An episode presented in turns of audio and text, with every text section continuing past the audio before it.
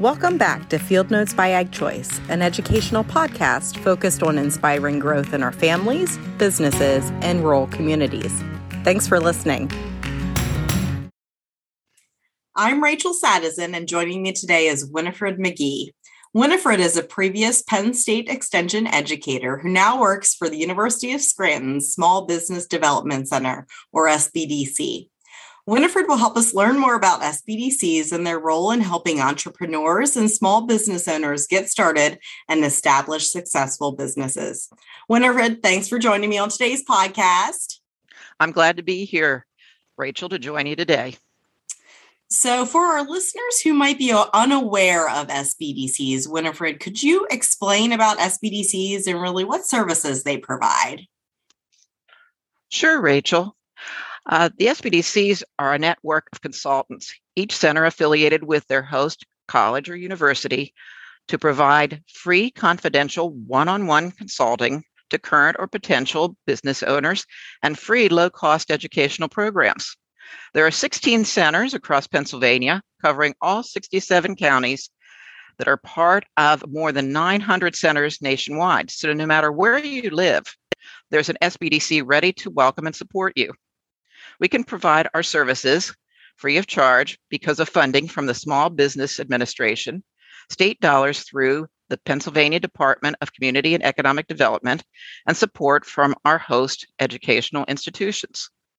Along with providing individualized consulting and group training sessions that I just mentioned, our business consultants provide clients with information tailored to support their own business startup and growth research data that expands their knowledge about their chosen industry, tools to expand their business management ability, and quality referrals to other agencies and individuals to enhance each person's path to business ownership.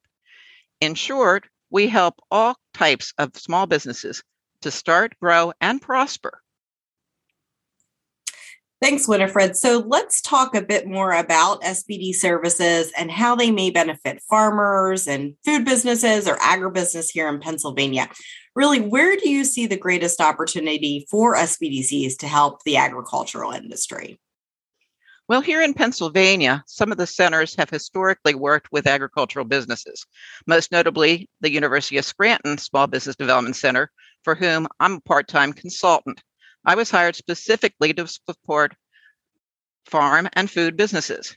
However, our focus across state was broadened by funding that came by the Coronavirus Aid, Relief, and Economic Security Act, or CARES Act for short, which allows Pennsylvania small business development centers to create an agricultural center of excellence that's focused on assisting farmers who need to reinvent or pivot what they're doing during the COVID 19 helping them to select and use effective business focused strategies and tools to augment or replace what they've been doing as we move toward what's been repeatedly called and maybe too often called the new normal.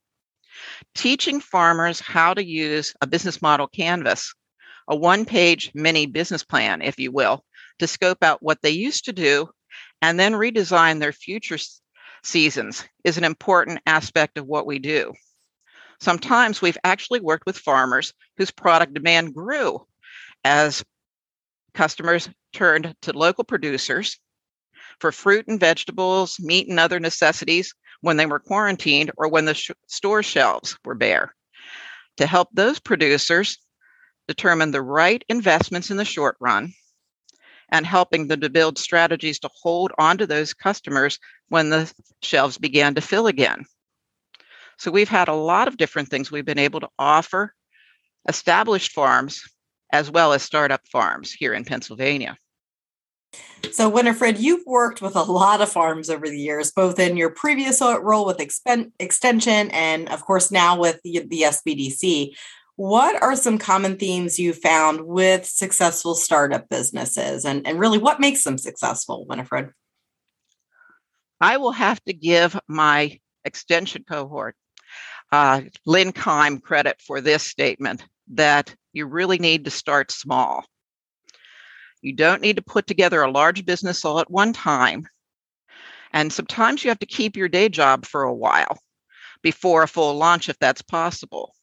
What's really scary to me is when I hear of someone say that every adult on the new farm has quit their off farm employment to devote all their time to an untried business because we know the bulk of Pennsylvania farmers actually usually have some type of off farm job that is helping to bring in the family living resources, if not part of the things that shore up their farm business.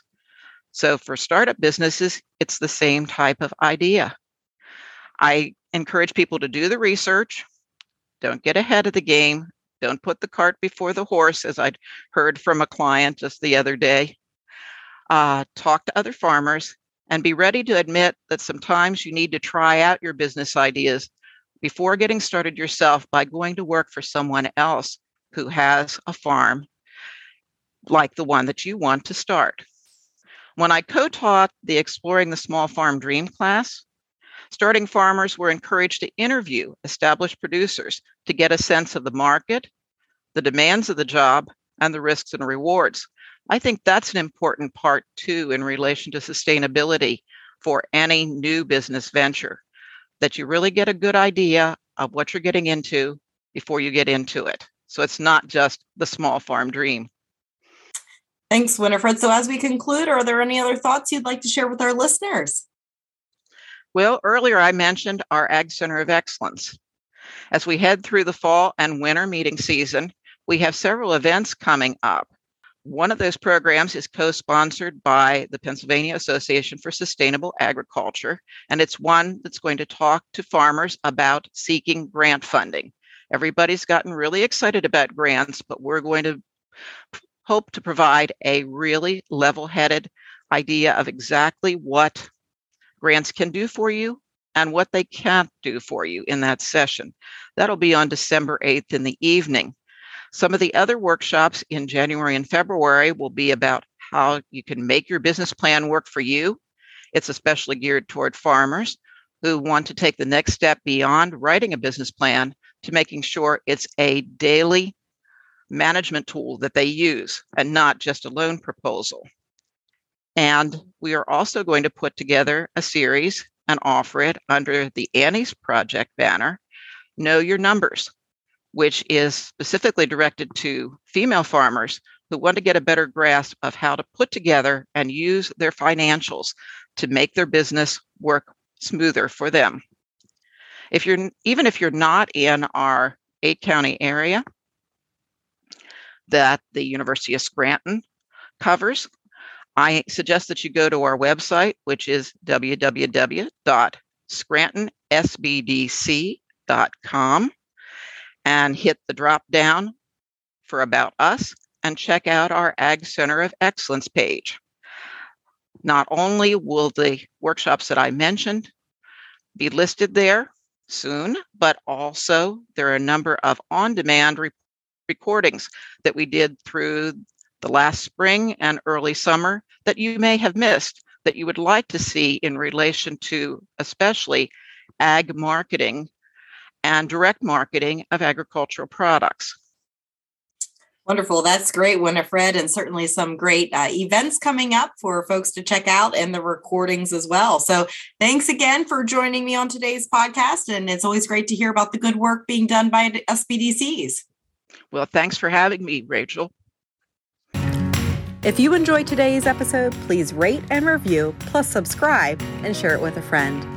As always, you can head over to agchoice.com slash podcast to view the transcript and listen to other episodes. To catch all the latest from us, follow along on Facebook and Instagram at AgChoice Farm Credit.